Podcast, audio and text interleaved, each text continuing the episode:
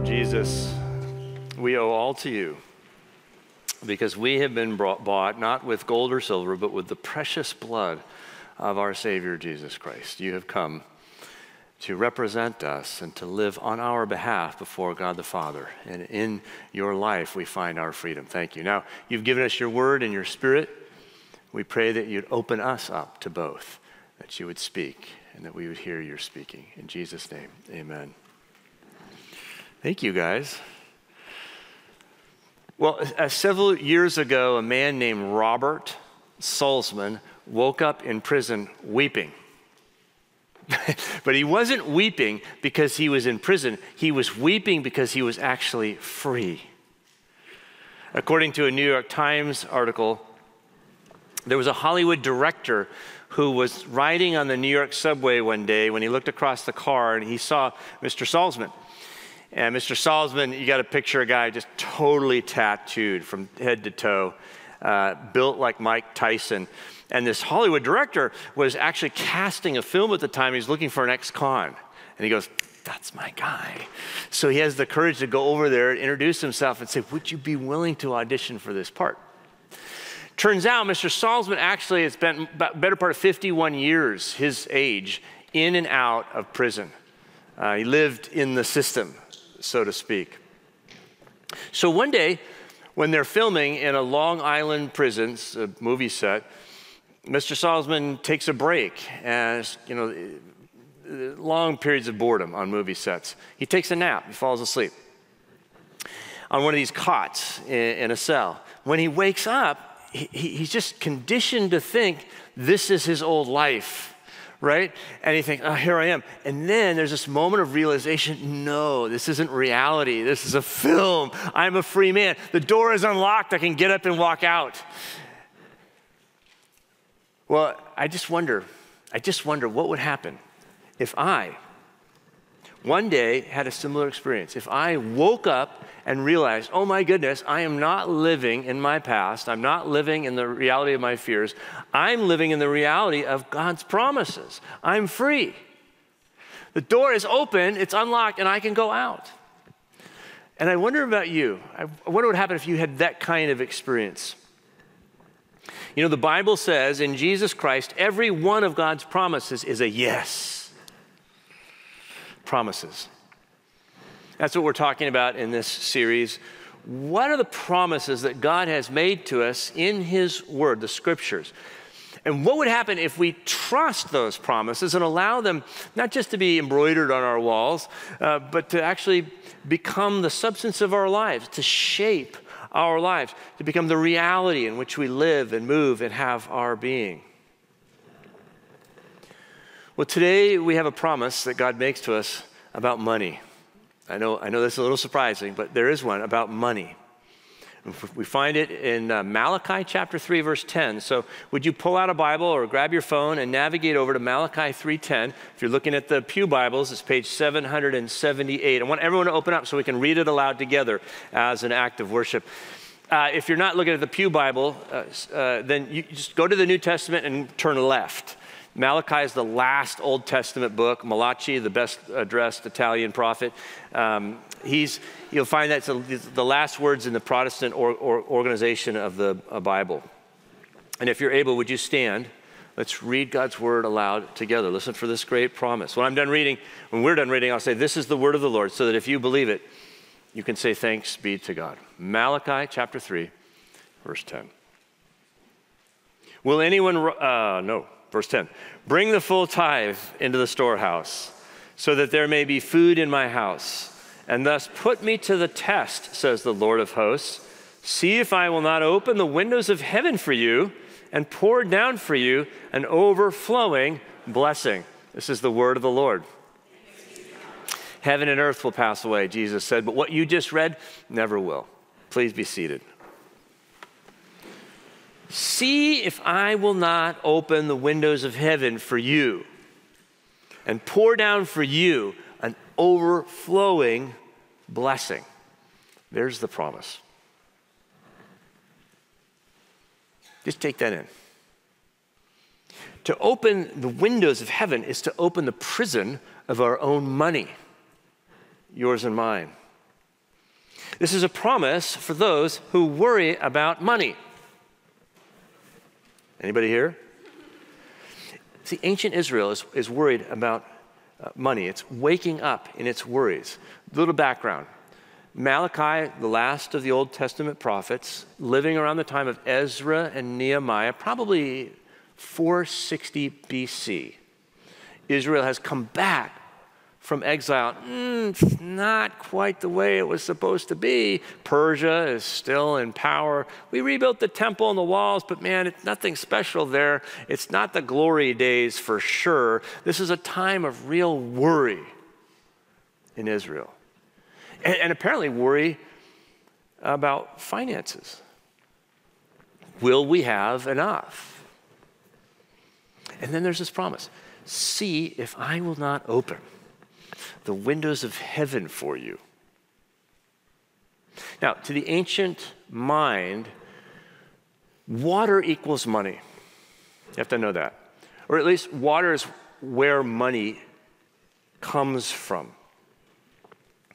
In popular imagination, when God created the heaven and the earth, He separated the waters below from the waters above by putting up there an expanse or a firmament, some of our translations say. We call it the sky, the semi permeable membrane that's up there, keeping the waters above from coming down and drowning us in the waters below. God creates space and He puts all this water up there. Actually, the Hebrew word for heaven is hashamayim, and it really comes from the word for water uh, Hamayim, Hamayim. So Hashemayim means heaven. It's, it's a place above the waters. And every now and then, though, some of that water leaks through, doesn't it? And we know that in Seattle. Every now and then, you get some of that water just kind of coming through, as though it were coming through windows up there in the firmament. And when it comes, so too comes the money. Because remember, these are shepherds and farmers. And when the water comes, there's water for the sheep, there's water for the crops. And crops and sheep, they're basically the financial instruments of the ancient world, right? You could hold them, you could trade them, you could liquidate them for cash. Basically, it's, it's the portfolio, it's the mutual fund of the ancient world. So the Israelites, uh, they open up their tent flap each morning, they look out over their portfolio. Grain up 4%, grapes flat, sheep down two and three quarters, right? Money. So apparently Israel was worried, but God has a promise for their money. The prison door of their worry is unlocked. See if I will not pour down for you an overflowing blessing. Put me to the test. Lots of places God says, don't put the Lord to the test. On this one, he goes like, why don't you put me to the test on this one? Okay? Interesting. Now, it wasn't until I met Jesus in college that I realized that the door of my own prison had been unlocked. And if you'll let me, I'll be a bit personal with you today, a little bit of my own story. One summer, I think it was after my sophomore, freshman, sophomore year, I came home from college and I went into my bedroom and I just opened up my dresser and I emptied out all my drawers, all the clothing. I pulled them out and I gave almost all of it away. Uh, I, I, kept two pair of pants and two white shirts. They were identical, and I would just alternate that one set every day. Very boring. My mom was concerned. My parents were like, what in the world has happened to George? And so she'd go out to Costco and try to replenish. She'd buy the like 20 pack of socks and she'd bring them back, and I'd keep one pa- pair of socks and give all the rest away. People who are without homes and so forth around where I lived. I was working in the inner city ministry. I started working in inner city ministries and very simple lifestyle. So my shoes, by the time I met my wife, Ann, which was just after college, or just my last year of college, actually, we met, um, were so covered with duct tape, you couldn't even see the sneaker. Uh, underneath, right? Super classy date. Um, I don't know what she saw, but she went for it anyways.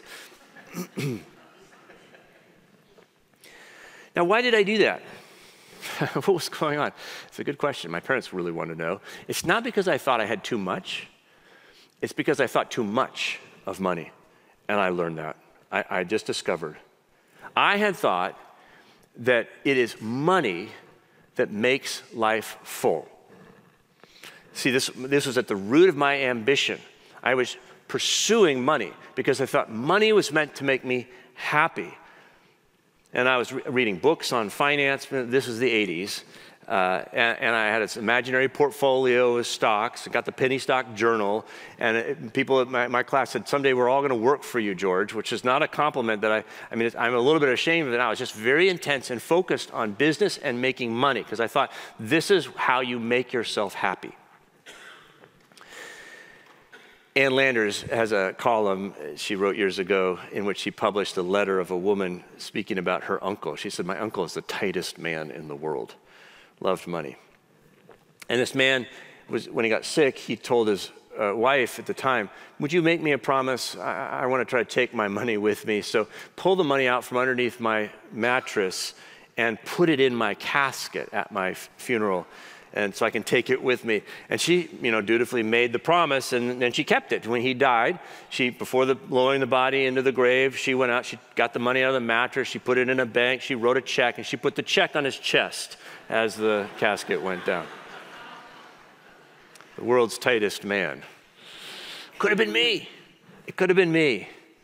Money went way too much for me. And then I met Jesus. And boy, did he make a change. I've told you before, I carried Mylanta around in a backpack at my college, my college career because he was making so many changes. I was reading the Bible with a bunch of guys on the crew. I was an oarsman. And we were discovering these promises, incredible promises. Like Matthew 6, 30, 24 through 33 was one that really spun my head. Listen to what Jesus says No one can serve two masters. You cannot serve God and wealth. Therefore, I tell you, he says, do not worry about your life. Look at the birds of the air. Consider the lilies of the field. Therefore, do not worry, saying, What will we eat? Or what will we drink? Or what will we wear? Your heavenly Father knows that you need all these things. He knows. But, but you strive first for, for the kingdom of God and his righteousness, and all these things will be given to you as well. And I'm like, What? What? Does anybody believe that? I mean, what would you do with a promise like that? I'm, I'm asking myself these questions. So here's the one that really gnawed at me. How could I trust Jesus with my eternal salvation and not trust him with my wallet? That one stung. It got me thinking. Is it possible, I asked myself, that I could trust Jesus not just with my religious life, but also my financial life? Because here in these words, Jesus seems to be saying, You focus on me. You just focus on me and my work in the world, okay? And then delegate all the anxiety about what you're going to wear, what you're going to eat, your life, your money. Delegate all that to me. The Father in heaven will take care of you. He loves you.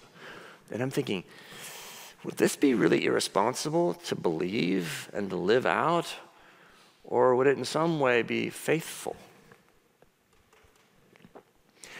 Jesus, in the Sermon on the Mount, seems to be saying pretty much what the Lord had said to ancient Israel in Deuteronomy chapter 8. Listen to this. He said, I'm going to put you in the promised land. I'm going to, I'm going to make you fabulously healthy and wealthy, and all this good stuff's going to happen to you. And then he says, Do not say to yourself, My power and the might of my own hand had, have gotten me this wealth. But remember the Lord your God, for it is He who gives you the power to get wealth. Wow, hard to understand, but I feel like Jesus is endorsing this. What if I act as though that promise is really true? I, am learning that it's, it's not money that makes my life full. God's saying, George, it's my love. It's my love that makes your life full. And whatever money you have comes to you from me. So do not worry about your life. Now, I realize there are a lot of problems with this, right? But I want to say the noise you just heard is the sound of a prison door opening in my heart. Click. I'm free. I am free. And life is not what I thought it was. See, my prison was worry about money. Like prisoners say, they grew up in the system. I grew up in the system. I was deeply institutionalized in a culture of worry about money, deeply habituated to worry about money. And all of a sudden, here's Jesus breaking into my life saying, Hey, George, you're not living in the reality of your past. You're not living in the reality of your fears.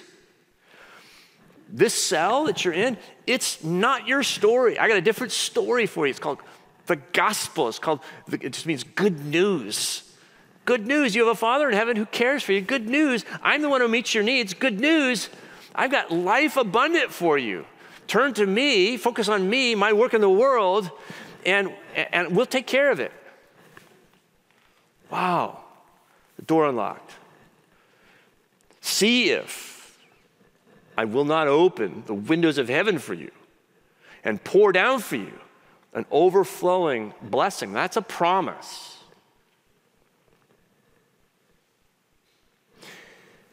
Now, it is a promise that comes with a practice. Let's talk about this practice.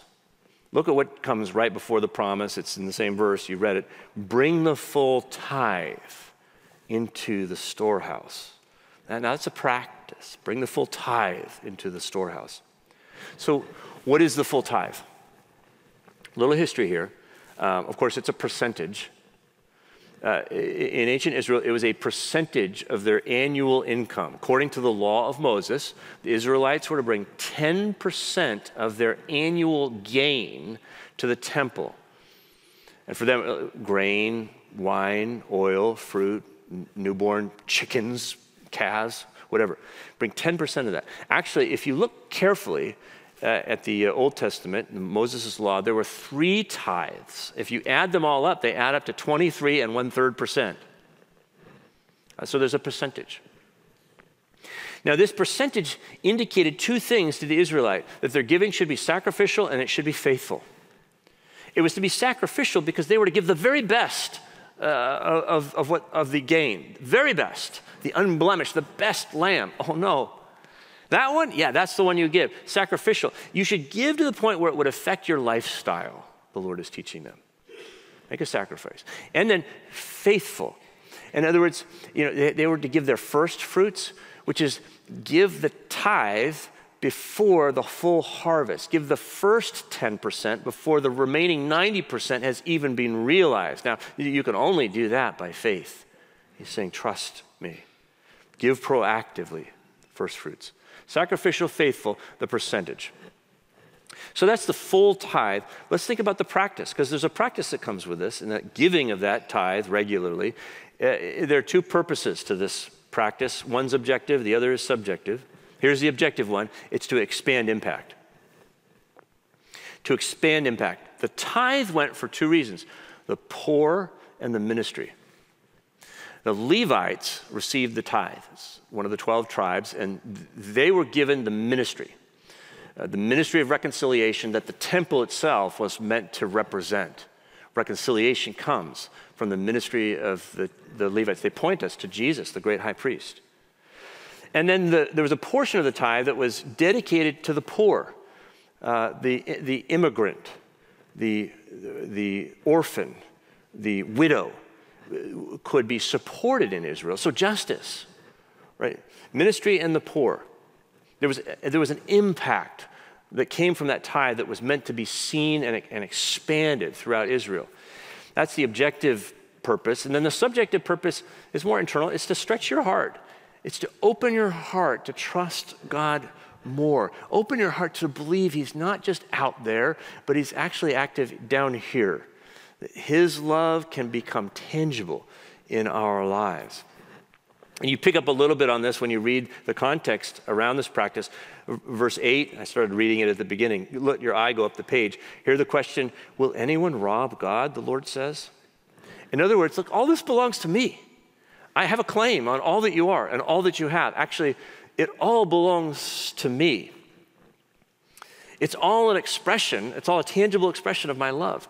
Which, by the way, the, be- the letter begins with love, an ex- beautiful expression of love. Right at the beginning of the letter, it's an Old Testament prophet. He goes, I have loved you, the Lord says to Israel through Malachi. And then in verse 10, when you just drop down a little bit, the Lord says, Put me to the test. In other words, God says, Give me a chance to prove myself trustworthy in your life. Not just with your salvation, but with your whole life. Yes, even your financial life. Would you trust me enough? Put me to the test.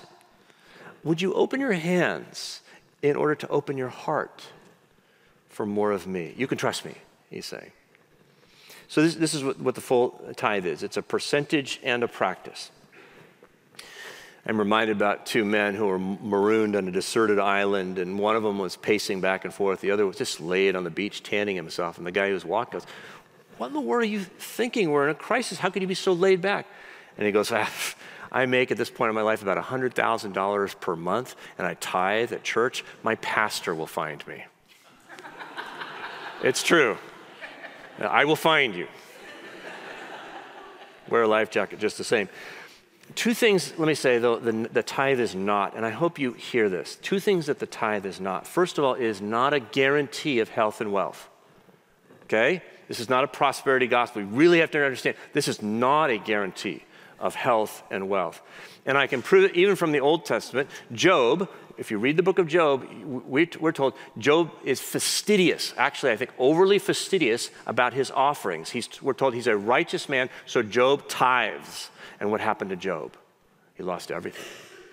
Think of the followers of Jesus, those 12, 11 apostles. How did life work out for them? Last I knew, they didn't end up in a mansion with a, with a boat and a second home. No. They struggled, they suffered, they knew what it was like to have God meet their needs, their daily bread, but not necessarily to become wealthy. That's not the promise. No, uh, sometimes God's blessings are material, particularly under the old covenant, but they're always blessings. Many times they're spiritual blessings. So that's the first thing we have to understand. Secondly, there is no New Testament mandate to tithe. We are not commanded to tithe in this way. There's no 23 and a third percent. Jesus, the only time tithing comes up in the New Testament, words of Jesus, he's talking to Pharisees still under the old covenant, and they've got this practice of tithing dill and mint. But no, under the New Testament, tithing is meant to be free. I mean, giving is meant to be free. It's a free, joyful expression of gratitude for what God has done for us in, the, in His grace and in Jesus Christ. And uh, we look at the examples of people in the New Testament. Some give more, some give less, some give all. But each one gives as the Holy Spirit leads and according to their own ability, the text says. So tithing liter- a, as a literal practice, it fades away as history goes. But the promise holds, and I want to get you to really understand this. The promise holds. And I don't really know how it works, but there's some kind of like Newtonian physics that goes on. Every action prompts an equal and opposite reaction, and every act of generosity prompts a response from heaven. The, the, the, the text calls blessing. And it's not just the Old Testament. I mean, look at the Apostle Paul. Paul writes in 2 Corinthians 9 the point is this the one who sows sparingly will also reap sparingly. Now, it's like, why is he giving farming advice? No, this is giving talk. This is not farming. He's using farming as an illustration because they understood that. The one who sows or gives sparingly will also reap sparingly. And the one who sows bountifully will also reap bountifully. This is Paul saying, trust God. Each of you must give as you've made up your mind, okay? Not reluctantly or under compulsion, for God loves a cheerful giver. A friend of mine says, if you can't give cheerfully, give to me and I'll give cheerfully.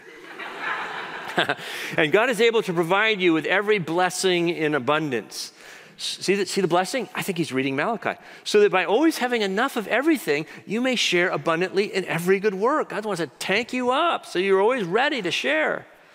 He who supplies seed to the sower, that's God, bread for the food coming down from heaven, remember, will supply and multiply your seed for sowing and increase your harvest of righteousness, which isn't just always material blessing, but righteousness is about being conformed to the image of Jesus. It's about becoming like Christ. That's what we want in our lives, right? And Paul says, You'll be enriched in every way for your great generosity. The promise remains. And I don't understand it, but I want to claim it and I want to live it because I want the blessing, and I want the blessing for you, for us as a church. That's why we're talking about this.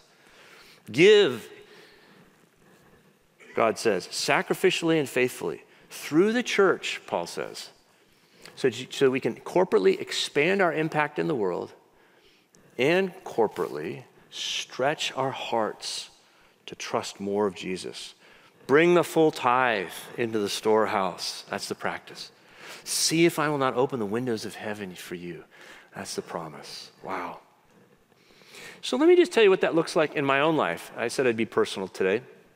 I just want to tell you, I, I, I do practice this because I keep needing to be reminded where life comes from. I keep waking up in the prison cell of my own worries. There was a time in my life where I thought, okay, yeah, I've broken the power of money in my life. I gave all this stuff away. I worked among the poor for a, season. And, and, and so I've got that lesson. What else do you have to teach me, Jesus? I'm ready. But it doesn't work that way, actually. Living in America, um, knowing my own heart, I have to say, I'm still struggling with this. Every week, if not every day, I wake up in the prison cell going, Oh, I'm worrying about money. I'm checking the stock market. I'm looking at the statements when they come in. And God's saying, Really? Are you still working on that? So He gives me this practice. I grew up in a system, I'm habituated to it. So here's what I do. Here's what this looks like for me. Every year, at the end, towards the end of the year, like November, December, my wife and I sit down, it's usually a weekend, and we create a giving plan. That's what we call it a giving plan. And here's how we do it we project our income for the next year. We do that by looking at last year's tax returns. We look at the AGI, adjusted gross income, because we want to capture both our investment uh, income as well as our wage income. We look at what we made last year and we make some adjustments for next year. And this is just a faith exercise. We don't really know. But if we feel like we could stretch and give even more, we, we change the number. If we feel like, oh, things are going to change our financially, we change the number down. Whatever it is, we, get, we come up with that number. And then what we do is we typically give 10% of our wages to UPC. 10, uh, that first tithe, portion of the tithe, goes to UPC. And then another percentage on top of that goes for the other kingdom ministries that we love and feel strongly about, we want to be involved with. So we give, and a lot of that's coming out of our investment income. Uh, and then what we do is we give. So we have a giving plan, we have a giving practice. Here's how the practice works we give a number of large gifts at the end of the year for tax purposes. And then we give smaller weekly gifts here at UPC uh, for heart purposes. I, I, I want to do it here every week to remind myself that my money comes from Jesus and that my giving is an act of worship. And so if you pay attention, you'll see either Ann or me pull out our phones. We do it on Pushpay. And right while we're worshiping, and we, we make a transfer out of our checking account to UPC. It's just a small amount, but it's a tangible way that we remind ourselves that we belong to Jesus, right? So we have a giving plan, we have a giving practice. And, I'll say, yes, it is joyful, but I have to be honest and tell you, it's also at times very uncomfortable for us because we're really stretching. And particularly after that weekend in November or December, I have a pit in my stomach and I'm thinking, are we overextending ourselves? And it raises the question are we trusting in Jesus? So that's, that's not easy, but there's such freedom when we say yes, and then we see the, what, what God does through our generosity, both in the world and in ourselves. So I know you have so many things, good things you, you can do with your money, and I'm not going to tell you what to do with your money. Uh, but, but let me do this. Let me just share with you five reasons why I tithe at UPC. Here's my own personal why. I'll just run through these. When I give to UPC, number one, I put Jesus first. I already mentioned this. I see it as putting Jesus first in my life. So giving becomes an act of worship. I break the power of money in my life. It, I, I profane the idol of money by laying my finances at the feet of Jesus. Secondly, I meet the world's greatest need. I believe Bill Bright used to say, what's the, most, what's the most important thing that's ever happened in your life? And most Christians will say, Well, of course, coming to know Jesus Christ as my Savior. And what's the second? So, what's the most important thing you can do for anybody else? Well, help them come to know Jesus Christ as their Savior, right? So, I feel like when we give through UPC, we're addressing the deepest issue that the world faces that's alienation from God and the need for reconciliation in Jesus Christ. So, I'm meeting the world's greatest need. Third, I invest in my own transformation. And yes, I'm being selfish here, I'll just own it. But, but I give money where I, where I, I uh, get the most. And it's you all that actually help me in this process of transformation that I'm in as a follower of Jesus Christ. And so I want to continue to, to put tools in your hands to make that process better, even for me, selfishly. Fourthly, I here when I give at UPC, I can follow my money into ministry right? I can get to, it's not some distant organization I don't really know anything about. This is my family. I'm, I'm serving with my brothers and sisters, and I actually get to see then people coming to faith in Christ. I get to see kind of the fruit of God's work in, in, our midst. So I follow my money into ministry. And then five, I make sure by giving to UPC that Jesus gets the credit. Not some organization, not some anonymous donor pool, not the board of directors, this or that, but Jesus. I just feel like when the body of Christ shows up in the world and does what Jesus does, he gets the credit. And I want to invest in that. So that's why I give to Jesus at UPC. And then there's this promise Put me to the test, says the Lord of hosts. See if I will not open the windows of heaven for you and pour down for you an overflowing blessing. Uh, brothers and sisters, that is a promise I have seen God keep in my life again and again. And it's not hyperbole to say it is literally changing my life. He is changing my life. So here's my challenge for you try it. Try it. Take God at His word. Give God a chance to prove that you can trust Him, not just with your salvation, but with your finances, with all of life. Put God to test. He's the one that says it, not me. So here's what this could look like. Forget about the 10%. It gets in the way, I think. But do think about a percentage. I think percentage can be a very helpful tool. Use it as a tool. Do you know that most of us really have no idea what percentage of our income we give? We don't know. Actually, most Americans have no idea what they spend or what they make. So the first step is just to know. Take a night, an evening, or a weekend and figure out how much you make. Look at your taxes, pay stubs, bank statements, add up all the income. And then when you've done that, figure out what you give. Uh, look at receipts or your taxes, whatever, add all that up. And then figure the current percentage. Okay, for those of you who are like me are English majors, let me tell you how you do this. You divide what you make by what you give. Okay? Uh, so you get, a, you get a number. That number is your percentage right now. I don't care if it's after tax or before tax, it doesn't matter. Just get the number. Now, what you do is you ask the Lord to give you a new number. And maybe it'll be the same, maybe it'll be different. You might ask Him to stretch your heart, to stretch. And then, so, so if you're at 2%, maybe it's next year I'm going to go to 3%. Maybe, maybe if you're at 5%, you're going to like, I'm going to try 10. Next year, I'm, I'm just going to double it whatever it is, ask the Lord to give, he'll, he'll speak to you. And then open your hands in order to stretch your heart. Listen, hear this. If you're new to Jesus, if you're new to UPC, I, I don't want you to feel you need to give a penny here at UPC. I hope you hear me say that.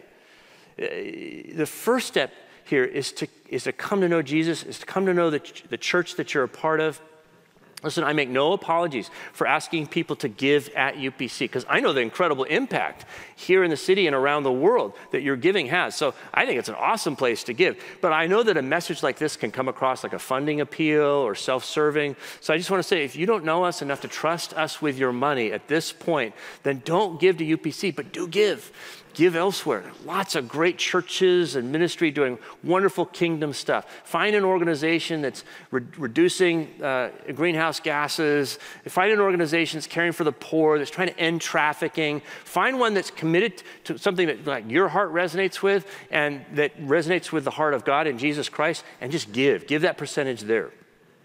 But on the other hand, let me say if this is your church home, if you feel like you keep getting drawn back to this place, if you're connecting to Jesus here and starting to connect to others here, well, I have a challenge for you. I want to, I want to ask you to make this the place where your giving begins and where your giving grows, because this is your church family.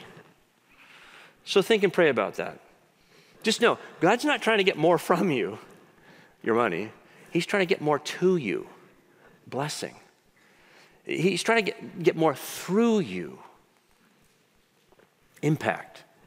I think, in short, what he's really saying to us is I just want you to get your foot off the hose. just get your foot off the hose. Let my blessing pass through you. I mean, just imagine what, what it would be like if we did that, if all of us together stretched our hearts and expanded our impact together on this city and the world. I mean, this is what the Lord wanted Israel to do after the exiles. They reconstructed the people of God. And I believe this is what the Lord wants to do here as we come out of the pandemic and He reconstructs this family of God we call UPC.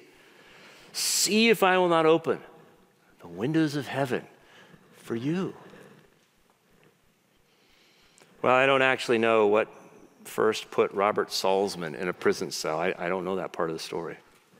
But I, knew, I do know the Hollywood director he said this in the New York Times Robert Salzman woke up with tears in his eyes, tears in his eyes, a big burly guy, because for the first time in his life, he didn't have to stay there. And I don't know what you're struggling with, but the good news of Jesus Christ is that whatever it is, you don't have to stay there. You do not have to stay there. We believe in transformation here. This is our mission. Jesus changes lives. So we're invited to stretch our hearts towards God because God has stretched his heart towards us in Jesus Christ. This is the gospel. It's what we call the good news. Remember his great promises. His word says, God so loved the world, he gave. That's his heart. So he says, Put me to the test. His word says, While we were yet sinners, Christ died for us, me, yes. And so God said, Put me to the test. His word says, He who did not withhold his own son, but gave him up for all of us, will he not with him also give us everything else? I care for you. Put me to the test. Yeah, so at the end of the day, God has already opened the windows of heaven, and it's not just water that comes down, it's His Son, Jesus Christ. As if to say, friends, it's my love for you that gives you life. It's my love for you that meets your needs. It's my love for you that keeps you safe now and for eternity. It's my love that gives to you, my love that gives you more when you give in my name so that we can give through you. I supply seed to the sower. I will fully satisfy every need of yours according to my riches in Christ Jesus.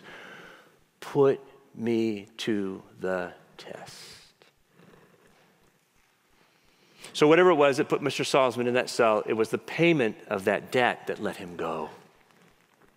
And I wanted to say finally if you do not yet know the God who paid his debt and my debt and your debt, the most important decision you could make today is not to give, but to receive, to come to Jesus you can do that today by pressing the button in the chat, by coming down and talking to our prayer team or myself after the service. Later, you can go to upc.org slash Jesus and click the pray with someone button or say yes to Jesus. What could be more important? What could be more important? When you look to the cross of Jesus for the full payment of your debt before a holy God, the clearing and the canceling of your sin, in that moment, the sound that you hear is the sound of freedom. Bzzzt click. You are free. Just don't be surprised if tears should come to your eyes in that moment. Because he's just walked into your cell to wake you up and tell you you're not living in the reality of your past. You're not living in the reality of your fears. You're living in the reality of God's promise. You're living with me. Brothers and sisters, the door is open. Let's pray. Jesus, you gave John a vision. And you said, Behold, I stand at the door and knock. If anyone hears my voice and opens the door, I will come in and dine with them, and they with me. Jesus, you are the good shepherd who not only leads us through the shadow of the valley of death, but also who sets a table for us. You come to us as a servant, as a host, to prepare a banquet of reconciliation in our presence. Oh, Jesus, we are so hungry. We come to this table. We're so thirsty. We come to this table to receive from you not just words, but the substance, the physical substance of eternal life. We don't understand that, but we're here to receive it. Thank you. In Christ's name, amen.